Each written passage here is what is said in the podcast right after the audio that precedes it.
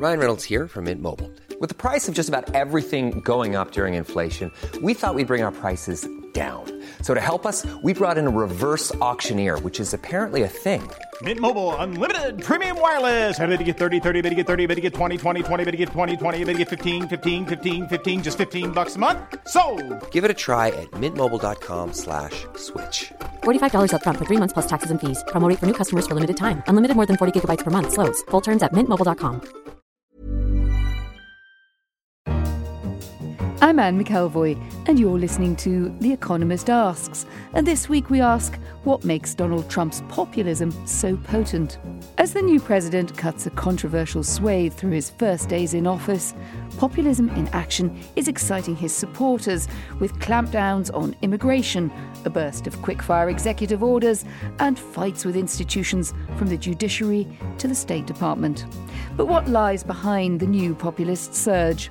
John Judis is author of The Populist Explosion. He spoke to our US editor, John Prideaux, who started by asking him what the difference was between right wing populism and the left wing kind.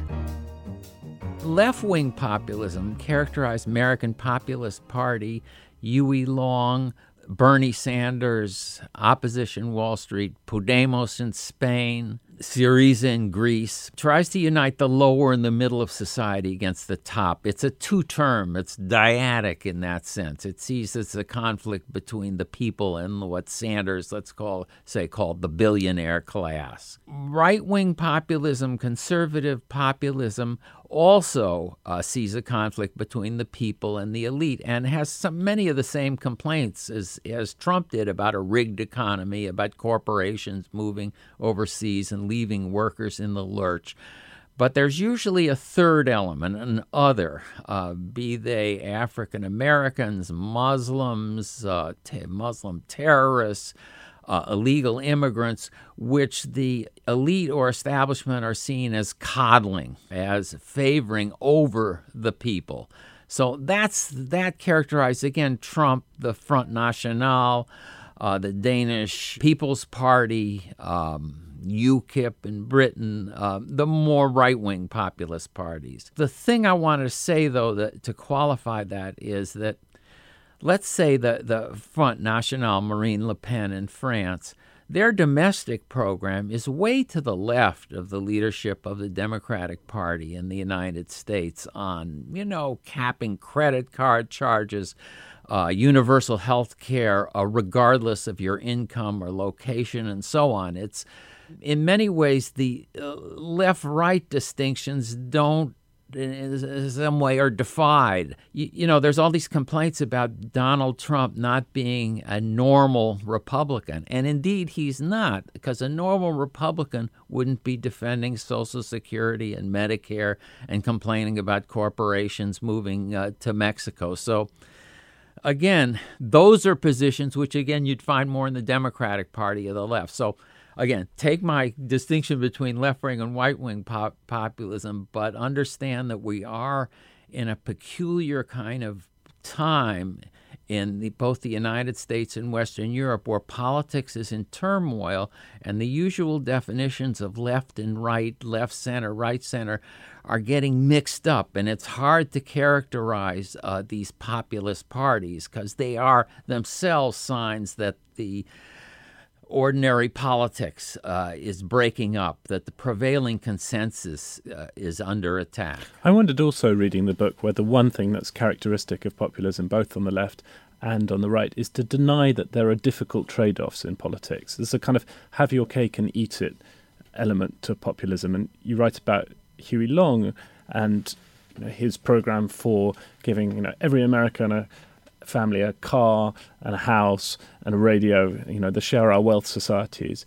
And it's hard not to read Donald Trump's stuff about Obamacare saying, you know, everybody can have much better healthcare and it can be much cheaper. And think that this is also, you know, kind of part of the same strand. And what then follows from that, I think, in populism is that there has to be some reason why this isn't being this incredibly obvious thing isn't being done at the moment. And then you get into you know populism on the right. So you mentioned in the book, you get into scapegoating sometimes. You know, populism on the left, you get into kind of you know bashing of greedy elites. Right. Uh, the the look, I, I, I think you put it in maybe the most pejorative sense, and, and, and I'd put it in a more neutral way, which is that the populist um, parties, candidates, movements uh, are usually based upon demands that it that the establishment or elite, which include both the leading parties, are unwilling to grant. The the best example in America uh, was Bernie Sanders' Medicare for all and free a college tuition to public universities. Now, those are demands that you could not get through the present Congress in any conceivable set of circumstances that I could imagine. Yet they're not unreasonable. Canada, Western Europe, there are things that, that can can be done. So, again, the the defining characteristic isn't so much um, pie in the sky uh, per se, but things that the that the elite won't grant, and so that and that's why they're popular. That's why they see this difference between people and the elite. Um, sometimes what happens to these parties is that they get into power and they find that they can't do it. I mean, the Gre- Gre- Greece, Syriza, we're gonna we're not gonna we're not gonna put up with these terms of austerity that the troika has imposed upon us. Uh, but they get into power and they find they can't do it and they have to give in. And so, in that sense, um, they cease to be populist. They become kind of another left center uh, uh, party. Uh, we'll have to see what happens uh, with Trump because he's struggling right now between uh, the kinds of you know we're we're gonna we're gonna maintain um, health insurance for everybody, but it's to be cheaper uh, on the one hand, and his, the Republican leadership, which wants to basically gut the whole program and uh, create a program that has you know less access and will turn out to be more expensive, but you know the doctors and hospitals and uh, insurance companies will make out like bandits. That's my pejorative version of that, but I'm just saying, yes, I'm, I, I think that there is this kind of conflict. And when a populist candidate happens to succeed and get into power, that's when that's when you see this kind of uh, because they become in effect the establishment. And what are they going to do now? And these demands, you know, are they going to actually go through with them? And in the book, you follow an economic um, explanation for the current wave of populism, which we, the kind of thing we like at The Economist. You talk about the after effects of the financial crisis. While the presidential election was on last year, while the campaign was on, there were a lot of people who were talking about Donald Trump's uh, populism in cultural terms, particularly in terms of race. Tell me why you think it's right to kind of focus on, on the economics. Look, I, I don't focus only on economics, but what I've been trying to combat is the view that it's all about what white supremacy or misogyny uh, or you know some kind of um, uh, secret alliance with Putin, which I think again misstates uh, what uh, tr- Trump is about and what populism is about in, the United States, we've had this kind of discontent. You know, in, in Britain, you call them the left behinds. We've had this group within the mi- middle and working class that have felt uh, besieged, uh, both from the top and the bottom. Uh, at times, it's manifested itself in a racial politics, uh, George Wallace in the 1960s. Uh, at times, in a more um, cultural religious, the, the religious right, what distinguishes the, this present period of populist upsurge in America is that it was prompted by the Great Recession, and that that's a major theme it's not the only theme, it's not the only consideration. If you listen to Trump's speeches, and I, you know, went around with him, and you could just leave him take his current press conference. What did he lead off with in his press conference? Ford, Carrier, all these companies are, are I've stopped them from moving their plants to Mexico. He didn't lead off with, you know, Mexicans are rapists or, uh, you know, whites are better. In fact, I never heard him say anything like the, the, you know, the, some of the things that are attributed attributed to him in terms of white nationalism. I'm not trying to. Uh, I, I, I, I'm. I'm not not trying to say that his proposals make sense to me or that they're good or bad, but that uh, the, upsurge of which Sanders and Trump were a part comes in the wake of the Great Recession. And that's a major theme. And that you can't say that, in fact, it had no, you know, economic anxiety was irrelevant. I, I, just to, one other thing about it. If you look at Trump's vote in the in the um, uh, 2016 eh, election and where he did well and where the election is won.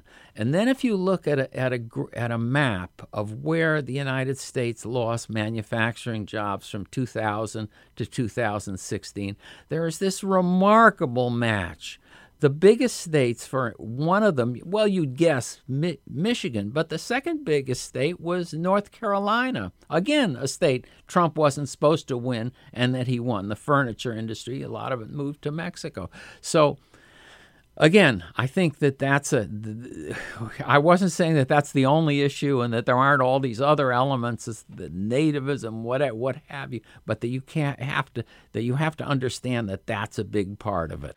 So one of the things you write about uh, in the book is the way in which populism in politics often begins sort of on on the fringes. You know, making taking positions on policies that seem you know way out of the mainstream and completely impractical and uh, sort of dismissed by many people who are currently in power. And then sometimes what happens is that gradually they get you know co-opted. A populist you know, becomes a nominee of a party. William Jennings Bryan used the example in the book of the progressive income tax, which was you know thought as a, of as a kind of out there idea, and then you know becomes kind of you know mainstream in in uh, America in the middle of the 20th century. Let's throw this forward a little bit.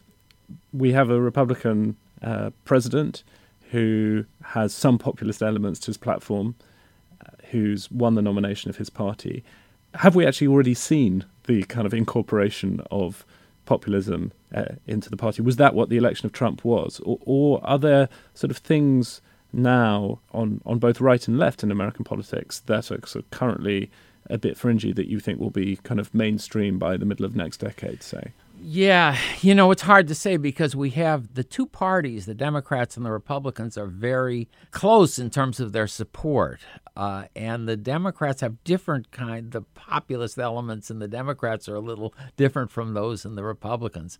Let's just talk about Trump for a minute and what's unusual about him and the question of whether it's going to go forward.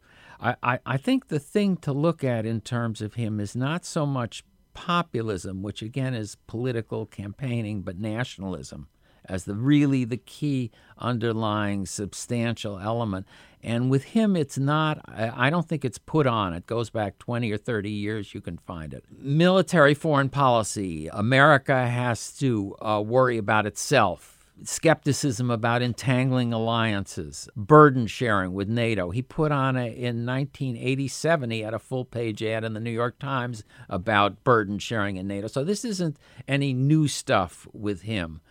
The economic nationalism, getting uh, jawboning companies uh, not to move overseas and, and uh, leave workers in the lurch immigration, I think again, you know, uh, he's not going to deport uh, 12 million. I think that again was uh, in order to appeal to the campaign. In fact, what he's now says he's doing is no different from what Obama did, which is to deport criminals, which you know makes a lot of sense. So, but still, I think he will be much more vigilant about illegal immig- immigrants coming into the country. There will be some kind of of, of a wall the test for me with Trump and whether he can succeed politically is not so much the uh, those parts as the part of him that is uh, still a New York Democrat. What is he going to do about uh, Obamacare? Is he going to leave again the uh, 18 million people without insurance?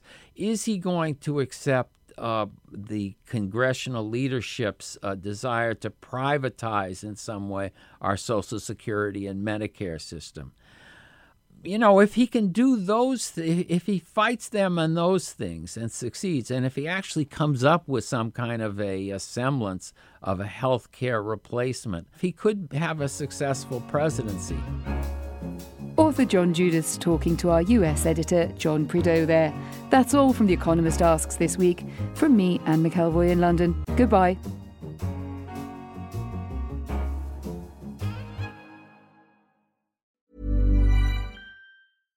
Hi, I'm Daniel, founder of Pretty Litter. Cats and cat owners deserve better than any old fashioned litter. That's why I teamed up with scientists and veterinarians to create Pretty Litter.